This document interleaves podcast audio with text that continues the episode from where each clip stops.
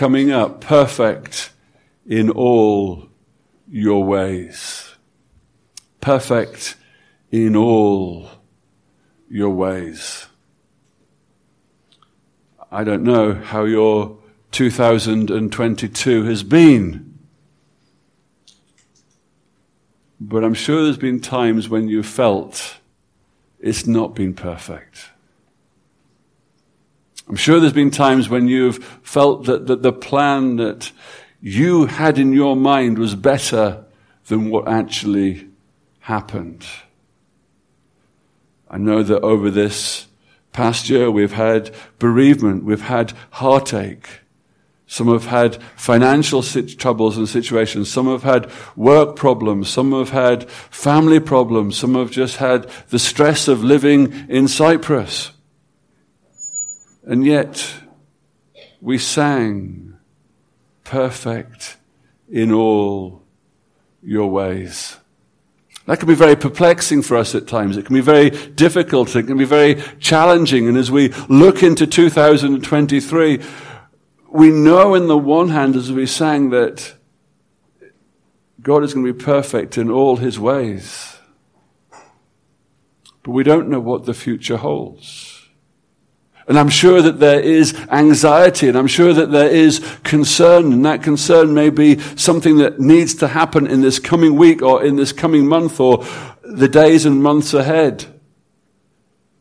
I'm sure many of you want to escape the island and go to the promised land of Canada or the US or the UK. And that's what your plans and your thoughts are. And the perplexing is, well, perhaps God's perfect ways are for you to stay here or to go home. Maybe your plan and your ideas is to get that degree, to get that undergrad sorted out this year, to get that thesis finished, to get that PhD nailed. And it could well be that your nice tutor frustrates you and your university keeps you for at least another semester and you have more bills and more things to pay perfect in all your ways. It's easy to say. It's easy to sing. But do we really mean it? Do we really know it? We're going to be looking at this passage in Deuteronomy in chapter 3, and it's towards the end of Moses' life. And, Moses says to the Lord, in verse 23, we take up the reading, and it says, I pleaded with the Lord at that time, saying, O Lord God, you've only begun to show your servant your greatness and your mighty hand. For what God is there in heaven or earth who can do such works and mighty acts as yours? Please let me go over and see the good land beyond the Jordan, that good hill country and Lebanon. It was towards the end of Moses' life. They'd just seen two great victories and, and we pick this up, and this is a prayer. And, and some people have suggested this passage is a model for prayer. So the first point I want to take is a model for prayer. We, we see here Moses and he is pleading with God. And this is a very strong word. This is a very emotive word. It is a, a, a real coming and, and, and, beseeching and begging and, and pleading with God. The, the, root word has its original meaning in, in taking pity, showing compassion. And, and, Moses was wanting the Lord to show him compassion and the, Moses wanting the Lord to, to, to do something for him. And he is pleading with him at that time. And we can see in our mind's eye this, this older man there and, and he's coming in all his seniority and all his leadership, and, and he's left that behind, and he's bowing before the Lord, and he's pleading with the Lord, and he is earnestly praying. And so we see this example of someone who is earnestly and sincerely praying. And Moses starts his prayer with adoration. He starts his prayer with praise. It's just like the Lord's Prayer in that way, isn't it? He says, Oh Lord, you have only begun to show your servant your greatness and your mighty hand. For what God is there in heaven or in earth? Who can do such works as mighty acts as yours? He is honoring, he is extolling the Almighty God. He is coming in his prayer with his pleading, but before he pleads, he honors God. He exalts God. He, he says, this is who you are, your, your greatness, your mighty hand. Who is like you in heaven or earth? Who can do these great things? And as he adores God, as he praises God in his prayers, just like how the Lord's Prayer starts, Our Father who art in heaven, hallowed be your name, your kingdom come, your will be done. He then goes on and he goes on to make supplication. He goes on to, to make request. He goes on in his pleading. And he has a particular request. He's praying and saying, please let me go over and see the good land beyond Jordan. That good hill country and Lebanon. And so we see a man who is pleading. We see a man who is coming with adoration and praise and extolling the honor and the glory of God. We see a man who then comes on and brings his supplication to the Lord. And so, yes, we, we could use this passage of scripture as a model for prayer. And that is an application that we could take away. We could say that it's good to plead with God. It's good to adore Him. It's good to bring our supplications with Him. But this is not the main application that I want us to concentrate on. Because I just want to point something out here. You see, Moses' prayer was a prayer of passion. It was a, it was a model prayer in that it came with adoration. It came with supplication. It came with passion. But do you know what? Moses' prayer didn't get answered as Moses wanted. It's interesting, isn't it? Verse 26, it says, But the Lord was angry with me how can the Lord be angry with someone who is coming with great adoration and, and great supplication and, and praying with such passion? The Lord was angry with me because you would not listen to me. And the Lord said to me, Enough from you.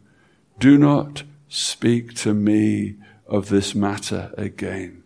See, God had made it clear to Moses that he was not going to make it into the promised land. And it's because of what happened at Meribah and, and that story that we read earlier at the beginning of the service in Numbers chapter 20. In Numbers chapter 20, we have the story told that the people needed water and, and there was no water. And Moses and Aaron went in before the Lord and the Lord gave them particular instructions of what to do. And Moses didn't do it. Moses did something different. He didn't speak. He struck the, the rock. And, and this is what the Lord says in verse, 20, verse 12 of chapter 20 of Numbers. And the Lord said to Moses and Aaron, Because you did not believe in me to uphold me as holy in the eyes of the people of Israel, therefore you shall not bring this assembly into the land that I have given them. His prayer was not answered. Was not answered in the way that he wanted because he was praying against God's will. God's will was clearly here, given to him, told to him that he would not bring them into the assembly. And, and you cannot pray against God's will. Your prayers will never make your will or desire greater than God's. And even Jesus, God's Son, prayed, Not my will be done, but yours. And so, I'm not going to put this passage forward to you now as, as a model of prayer, as the main point. But I want to bring out another point and that is something that we can say from this passage that's really important for us. And that is sin has consequences. Sin has consequences. You see, we're going to go into 2023. We're in 2023 now. And, and just yesterday, many of you were gathered here. And in our time when we were gathered here, we were praying for forgiveness for the sins of this last year. And I'm sure you have sinned over this last year. I have sinned, you have sinned, we have sinned. And we're going into this new year. And sometimes there can be a temptation to think if we get ourselves cleaned up on New Year's Eve, we can forget about the, the old year. That's finished, that's cleaned, and then we can get on in the, into the new year and we can carry on just the same as before. We were talking about this last night at the crossover service. And yes, God's grace is immense. And God will forgive us for all trespasses. If we confess our sins, He is faithful and just to forgive us from all unrighteousness. That's a promise. We can't go into 2023 holding on to cheap grace, just thinking that because we can be forgiven and because we can be cleaned up at the end of the year, we can just carry on living how we want. And you may say to yourself, well, I don't do, I don't think like that. The question is, do you live like that? We may think that's awful now as we hear it now, but it can get into our lives and that can be what happens. That this truth that once saved, always saved can be wrongly applied. There's a great delight in knowing that we are held by the grip of grace, God's grace, and we are eternally His. But when that truth is wrongly applied, it can mean that we just mess around with sin. And this passage teaches us that sin has consequences and sin is not to be messed around or trifled with. Moses was forgiven for his sins and Moses is in heaven now because of Jesus' redeeming work on the cross. But Moses did not make it into the promised land because of sin because of disobedience. There was a consequence to his action. And then there can be consequences to our actions in this life too. You, see, sin causes not just a problem to God, which is the problem, but there's a consequence that we can bear in our lives now that we see here. And, and Moses was upset by this. He was upset to the point that he was pleading with God that he would change his mind. He was pleading with God that he would be able to be let into the promised land, that he could lead God's people into the promised land. He'd done so much hard work for it, hadn't he? If you, if you track back over Moses' life, and we will do, we can see so much effort went into it. And he is denied that privilege and that pleasure and that delight of seeing God's people go into the promised land because he sinned. Sin has consequences. You maybe don't think of wasting time as sin, but it is. And as a consequence, you never have that time again. Every hour scroll through Instagram is an hour you will never have again. Gambling may bring a moment of excitement, but for so many it brings financial ruin. Sexual immorality comes with consequences. Physical consequences, mental, emotional consequences. Right now, there are people in the prison here in Lefkosha, and they're there just because of a moment's lack of self control. A moment's lack of self control. And the consequence of their sin is they are in the prison. But worse than that, worse than those, those things that come around us and affect us personally in our everyday life, sin will stop you from growing. Growing spiritually, growing more Christ like.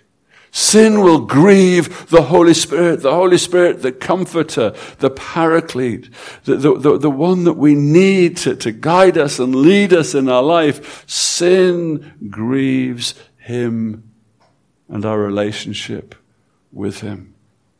And as we've been going through our series in Corinthians, and as we'll be coming back to that next week, we, we were, you will know that sin breaks the unity of the church. Sin has consequences. And so, friends, I trust that this will help motivate you in your personal war against sin.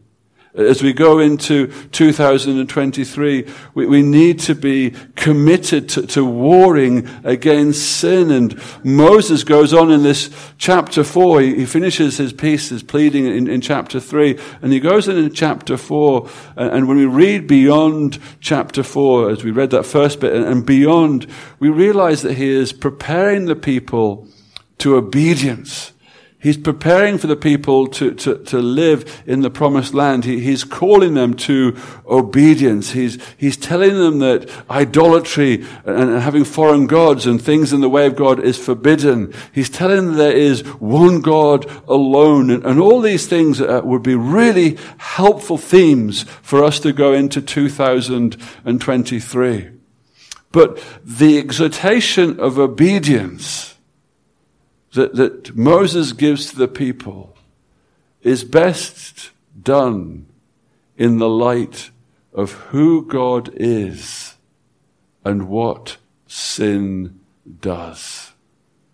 Friends, sin has a consequence. Sin kept Moses out of the promised land. And if we die in our sins, Sin keeps us from eternity with God. Sin has to be judged. And there's a consequence to sin in this life, and there's an eternal consequence to unrepented sin and sin that's not been dealt with by the precious blood of Jesus. But I want us now more purposefully to be reminded of who God is as we start 2023. We can look at ourselves and we can see our shortcomings and our failures, and that's right and proper. But I want us to look to God as we go into 2023. And in this passage, we see the God of history, the God of history. And Moses, in his prayer, brings this to God in his adoration. And he says, O Lord, you've only begun to show your servant your greatness and your mighty hand. And when Moses spoke of greatness and mighty hand, what did he mean? And if we just go back a couple of uh, verses, a couple of paragraphs, we, we, we realize that the immediate context is a military victory. There was a military victory over Og, a military victory over Sihon, these, the, these kings, these great kings, these kingdoms, these kingdoms with fortified cities, these kingdoms with large uh, armies. And that's the context. God showed his greatness and his might. And, and, as he says there in the verse uh, 22, it says, For you shall not fear them, for it is the Lord your God who fights for you. The greatness of God, the might of God had just given Moses these military battles, given him these military victories. These kings were powerful, these people were immense, but God enabled them to overcome them. But there's a wider context that gives us a greater understanding of God's greatness and God's might. And then for that, you need to flick back in your Bibles right to the beginning of Exodus. Because the beginning of Exodus is where the story of, of Moses starts. And, and the story of Moses starts in a remarkable way. Moses shouldn't have lived. Moses shouldn't have, have lived as a baby. Moses should have been killed as a baby. And right at the very beginning, in Exodus 2 uh, and, and verses 1 to 10, we see that Moses is saved from death. God is Moses' savior from the beginning. He's taken up from the water in that basket where his parents have hidden him. And he's in God's sovereignty and in God's power, in God's goodness, he's put into a privileged position in the house of Pharaoh. Right there we see God's might. And Moses would have known this, and Moses would have remembered this. This was Moses' testimony. His testimony started from when he was a, a, tiny, tiny little baby, and he was brought out, and he was saved from death, and he had a privileged position. He was brought up in the, the Pharaoh's house. He was taught. He was educated. He had opportunity. He had prestige. He had all the things that many of you here are probably looking for and wanting for from life. Money was his. Privilege was his. Prestige and power and position were his. And yet in this, he still knows that he is a Hebrew. He still knows that he is a child of God. And he sees one of his other Hebrew men suffering under an Egyptian. And so his anger flares up. And his, self, his sense of self-justice flares up. And rather than letting God deal with this, he deals with it himself and he takes a man's life. We sometimes forget this, don't we? That Moses was a murderer there at the beginning. He takes a life. And then the next day he comes and he sees two of his brothers, Hebrew brothers, arguing. He goes to speak to them and they, re- they know what's happened. And he realizes that his trying to sort out God's problems is not wise. And he has to run away from all the privilege. And yet God is looking after him. As he runs away into the wilderness, as we follow the story through in Exodus 2 and, verses 11 to 22, we realize that God has got his hand on him. God looks after him. God puts him in with the right people. God provides a wife for him. And in that time in the wilderness, God is honing him. God is speaking to him. God is training him. And God brings him to the burning bush. Moses in chapter 3 of Exodus is commissioned in a special way. The burning bush happens and Moses meets with Jesus in that burning bush and the Lord speaks to him. And in chapter 4, he, he's given a commission. He's given a work to do. He's told to go and, and rescue the Lord's people from Egypt and take them into the promised land. And his normal staff then turns into a snake. Miraculous things are happening. And in chapter 4 and verses 18, we read that he goes back in obedience to Egypt. Can you imagine how his heart was feeling? Am I going to be accepted? What's the king going to say? Are they going to remember what's happened in the past? I'm a marked man. And he goes back and he speaks in the court and he wants his people to be freed, but things get worse for them. And in chapter 5, we see that things get worse. And the oppression upon God's people is greater. And it seems as though Moses is not doing what God wants him to do and the plan is not working. And Pharaoh hardens his heart and he doesn't want the people to go. He doesn't let, want them to go. And in verses chapter 7, we, we read of his, him hardening his heart and saying no. And the, the little miracles of the stick into the snake and the leprosy on the hand and those things do nothing. And the magicians follow. And, and, and God then brings nine plagues on the Egyptians. This is the mighty hand of God that Moses has seen. He's seeing God bringing these plagues, bringing the darkness, bringing the locusts, turning the Nile into blood. God is doing these miraculous signs. And throughout this, God is hardening Pharaoh's heart. Pharaoh started it, and God completed it. You need to be careful what you wish for. And Egypt and Pharaoh are humbled with the last plague.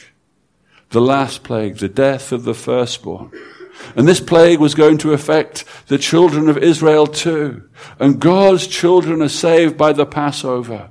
God's children are told by Moses to, to cut the lamb and to sprinkle the blood on the doorposts. And if the blood is on the doorpost, the angel of death will pass them over. And that's exactly what happened. The might and the power of God was demonstrated in that one night. All the firstborn Egyptians were killed. They died. And all of God's people who put the blood over the door, who were trusting in the sacrifice, who were trusting in God's word, the angel of death passed them over. And in verse chapter 11 of Exodus, we see God's people led by Moses leaving. And they leave full. They don't leave empty. They take the gold. They, they ask it of their neighbors and it's given to them and they leave full. They leave with their cattle. They leave with their sheep. They leave wealthy. And then Pharaoh sends out his whole army. In chapter 13, we see this picture of the children of, Israel, this, this great lot of people leaving. They're not military trained. They're families. The little ones are with them. Their wives are with them. Their livestock is with them. And they're behind them, coming in their chariots and all the warfare that they had at that time. The military might, the full military might of Egyptians is following after them. And it looks like it's all over it looks like it's, that's it. Because God has led them on the side, and there's mountains on the left, and there's mountains on the right, and there's a sea in front of them, and then behind them the Egyptians are coming and they can hear them. And God, in His power and His might, brings a pillar of fire to give them light and to protect them at night, and a cloud, a pillar of cloud for day to show them and lead them and guide them to where they're going in uh, Exodus 13, 18 to 22. You read of that and you see it. And God is protecting them. But they're protected and the Egyptians are still behind them, breathing down their neck, and the sea is in front of them. And then God makes a way for them through the sea the sea divides and they walk through it as on dry land. And Moses is seeing this and Moses is experiencing the might and the greatness of God. And the Egyptian army follow. And the Egyptian army go into the sea. And then the Lord just turns round and destroys them all by bringing the sea back over them. The total Egyptian army is utterly destroyed by the power and the might of God. And yet these people, they come out, they delight, they sing praise, and then they complain. They have no food. They have no water. They complain, and God gave them what they needed. Exodus chapter 15 through to 17, you read of their wanderings, you read of God providing them with water, providing them with food, providing them with manna, providing them with quails. And then in that same time in chapter 17, there was a battle and they won the battle. These uneducated, military educated people won the battle. God was showing his might. And then at Sinai, God comes down upon the mountain. And again, Moses experiences something of the wonder and the greatness of God, and he wants to see more, and he asks to see God's glory, and he just sees the end of it, because it's too great for him. And while, God, while Moses is on the mountain experiencing the greatness of God and receiving the Ten Commandments, what are the people doing? They're making a golden calf. They're dancing around it. They're saying this is what saved them. And Moses comes off the mountain from this great experience of meeting with God, and there he's seeing the people dancing around this idol, and it's all a mess, and God's anger is raised, and yet God forgives these people the might and the wonder of God. And he gives them a tabernacle, a picture of God with them. And he gives them clothes that do not wear out over the 40 years. And the whole of Moses' story is a story of salvation, a story of preservation. It's just breathtaking. And it's breathtaking to the sense that Moses in this prayer says, in, in verse 24 of this chapter 3 of, of Deuteronomy, he just turns round and says, For what God is there in heaven or earth who can do such works and mighty acts as yours? And as we hear of Moses' story, surely we have to ask the same question. Is there a God, and it's a lowercase g, is there anyone greater than God? You see, there's people in this world now who think they are greater than God, but they're going to die because they're in this world. And there's been powers and principalities that have affected the history of this world. But no one is more mighty than the Lord. Moses could not think of a greater God because he'd seen the power of the living God through salvation, through preservation. Friends, as you look back over your 2022, as you look back over your life in general, you have an experience, you have a testimony. And is there anything greater than the might and the power of God? Have you experienced anything greater than God? You see, for some of you, you're desperately and, and, tragically trying to look for, trying to serve something that is your greater God. And, and you're just left empty. And, maybe you, you've come here, especially this, this new year, because you want to get reconnected, because this last year you were chasing after smoke, you were chasing after fame, you were chasing after fortune, and it just doesn't satisfy because that's a God with a little g. It will never satisfy. It will never protect you. It will never keep you safe. There may be a moment of pleasure. There may be a notion of security and wealth, but these things just fail. And friends, at the start of a new year, we have this wonderful opportunity to evaluate what has happened in the past and those of you that are not trusting in the Jesus is your Savior, those of you that don't know the Lord God is your Heavenly Father, what has your replacement God done for you this last year? What has your replacement God done for you this last year? What has Bitcoin done for you this last year? What has alcohol or drugs or Yahoo done for you this last year? It may have brought some form of wealth. It may have brought some form of entertainment. It may have brought some momentary excitement. But it's of no eternal value. And it leaves you empty and wanting more and more. But those of you that have trusted in the Lord Jesus Christ as your Savior, and, and you've gone through this last year and you look back over it, you can trace and you can see a mighty God. You can see a God who has blessed you. You can see a God who has helped you. You can see a God who has enabled you.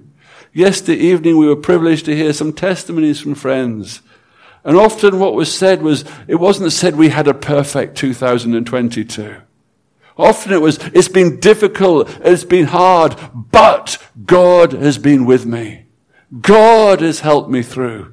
God has been faithful. God has been mighty to answer prayers. And the only way to have a true purpose and hope is if you are believing in Jesus for your eternity. If you're believing in Jesus and his saving power. And every one of you that believes in the Lord Jesus Christ as your Savior, and you know God is your Heavenly Father through Jesus, you have a history of God's saving power, and it's all over it. And God's redeeming power, God's preserving power. And your story and my story might not be as dramatic as Moses's. But friends, in one sense, it is just as amazing. It's just as incredible. You are alive and living now. You've gotten through this last year and God has got you in the grip of His grace and He's taking care of you and He's looking after you. God has preserved your physical life to this point. And praise God, God has chosen you before time began, and God has saved you from your sin. You were once dead in your trespasses, in your sins. Your captivity was worse than the captivity of those people that were stuck in Egypt. You were captive to sin, but God has made a way. You were in captivity, but now you're free. You have a history and you can look back on the might and the power of God. God has done things for you that you could not do for yourself. You could not save yourself. You could not make yourself right. You couldn't have forgiveness of your sins. It's been given to you through the Lord Jesus Christ. And if you look back over this last year, believing friend, I'm sure that you, in the dark moments and in the good moments, in the ups and the downs, you can see God's hand working in your life. And we can thank God for it, can't we? And you see, it's not just something to be thankful for. And last night it was a delight to give thanks and, and give testimony for the things that the Lord has done over this last year. But also, it gives us faith to encourage us in the coming year. God is unchanging, and just as He's taken care of you, and just as He took care of Moses, and just as His mighty hand was at work in this last year and in history, because He's the God of the history, God is the God of the future. He doesn't leave His people to language. You see, Moses was there, wasn't he? And Moses had bring this supplication to God, and Moses was, was, was t- making that testimony of what a great God he is. What a perfect God he was. What a good God he is. What a powerful and mighty God he is. And then Moses was looking forward to that great promise of God's children going into the promised land. And, and, and Moses was praying about that. You see, Moses knew that God is the God of the future. He wasn't just trusting God for the past. He wasn't just saying that is what God has done. He was looking forward and saying, this is what God is going to do. He had a trust and a faith because God is the God of the future. And he says it like this in his prayer. And he says, O Lord God, you have only begun. Did you get that? He says, you've only begun to show your servant your greatness and your might. You see, Moses had recognized that God was not yet finished. There was more to go. He'd seen God's mighty arm in action. He'd seen the wonders of the, of the, of the, of the Red Sea parting. He'd seen the wonders of God humbling the Egyptians. He'd seen the amazing fact of God bringing water out of a rock in the wilderness. How does that happen? And he'd seen it. But here he is looking forward and he's saying, you have only begun to show your servant your greatness. He recognized that God was not finished. He recognized that there was immense things going on and going to happen. And in the context of the passage, the more that was going to do, the more that was going to happen is God was going to take his children into the promised land. This wasn't an empty prophecy of Moses just wanting to say some good things. This was the truth because he knew the promises of God and God had promised his people to be a great nation, hadn't he? And there they were, millions of them. From, from, from just that humble, humble beginning of Abraham and Sarah and one child. God had brought them to a point where there were millions of them there waiting to go into the promised land.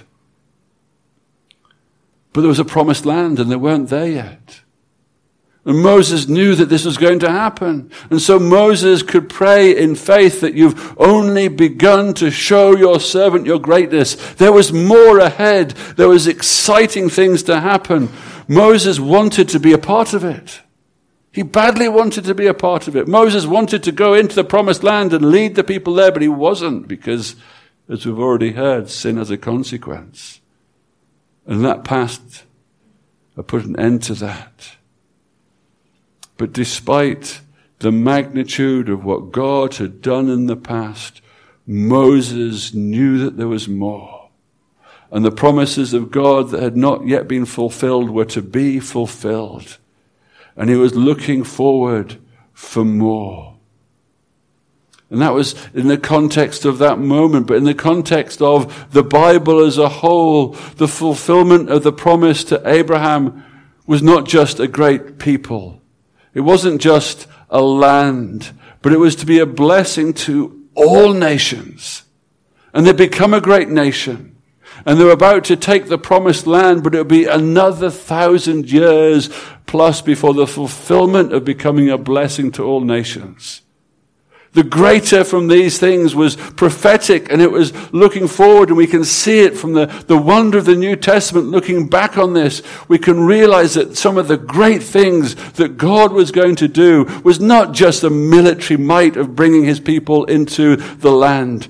It was more than that. It was God's Son, the Lord Jesus Christ, was going to come into this world so all his people could be rescued from their sins. This is the great thing. This is the greatness. This is the mighty hand of what God is going to do. He's only just beginning to show it to Moses. And Moses knew that there was more. And here we are, and we're looking back, and we're seeing something of the wonder of this, that Christ Jesus has came into this world to save his people from their sins. We can be rescued. Jesus has come to save his people from their sins. And this is God showing his absolute greatness, his absolute mighty hand. Sin, the devil, and death were destroyed by Christ on the cross. I was up early this morning and I saw the sun coming up. And I'd recommend you do it from time to time. Or watch it set if you prefer. And see the beauty of creation. Look at the mountains, look at the flowers, look at something intricate, and, and you see the beauty of creation. And that's a work of God's might and power. But friends, that is nothing. And, and, the, and God making a great nation and giving them a land is a great feat and all the providence of God that wove together for this to happen and raising up Moses and doing this and doing that, we can see something of the greatness of God. But you know what the greatest of all is? It's the work of salvation. It is that incredible, impossible fact that us who are lost, us who are enemies with God, can be brought into God's family. We can have our sins forgiven. And this is the context of the application for us. You see, we are saved. There are those of you here this morning and you are trusting in the Lord Jesus Christ as your Savior and you are His and you are saved. But there's more. You see, the full promises of God haven't been fulfilled yet because those of you that are trusting in God for your salvation, we can look back those 2,000 years to the cross where the redeeming work of Christ was done. And that's amazing. It's more amazing than Moses' escape from Egypt. But our salvation has brought us a hope. Not just looking back and saying thank you, but looking forward to what's to come. Our salvation has brought us into Jesus' family. Jesus is our big brother.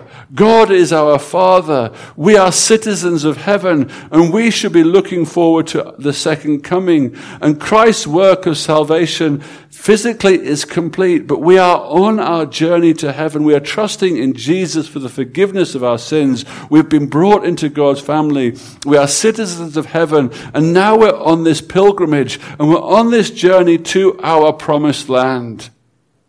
Do you get the picture coming all circle now here? There was Moses.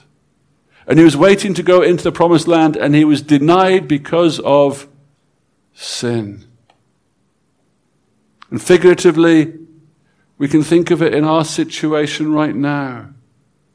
You see, those of us that are trusting in the Lord Jesus Christ, our sin has been dealt with. And our entry to the promised land is secured and promised through the Lord Jesus Christ. It is going to happen because Christ died on the cross. It is going to happen because before time began, God chose us and the Holy Spirit has worked on us. And now here we are in 2023. And as we go in and as we continue in, we go on with an eternal hope. Or without. The room's divided. And as we go into 2023, the room is divided with those who have an eternal hope through Jesus Christ and those that don't.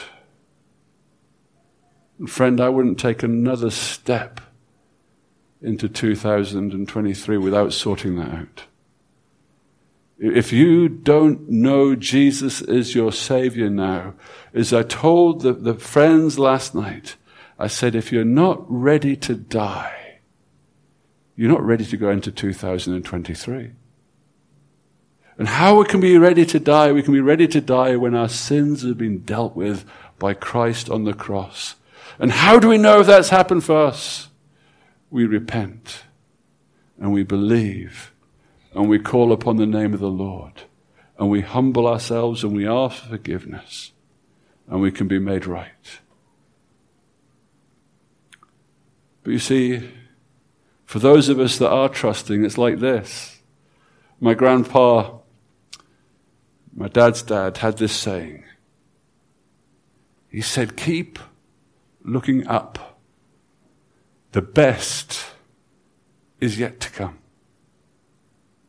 You see, as we go into 2023, we may look on this coming year with fear and trepidation, and I'm sure some of you do.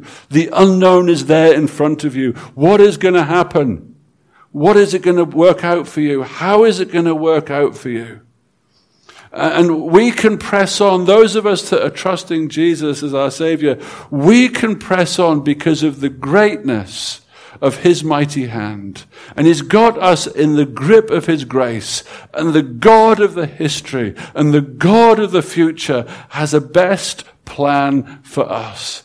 It's a perfect plan. It's a good, good plan.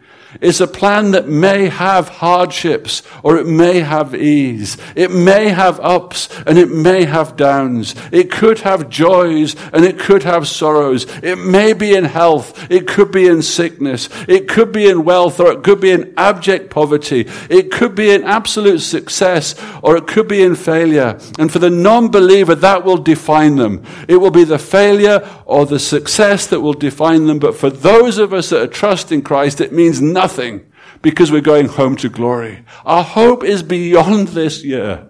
Our hope isn't in 2023. 2023 is just another year. It's another step for us going home to glory. And that's where our hope is. And that is the better thing, isn't it? That's the great thing. That is, we can look back on 2022 and say, you've only begun to show us your greatness and your mighty hand. But we can look forward to the real greatness.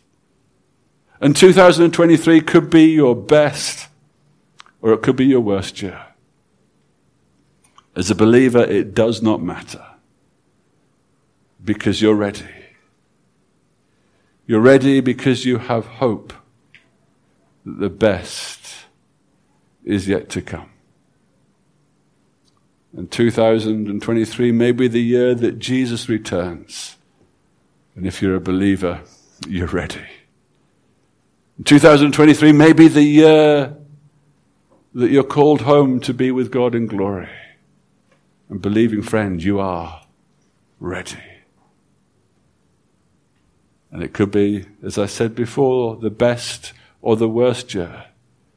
And it doesn't matter because you're ready. Because the best is yet to come. Let's pray.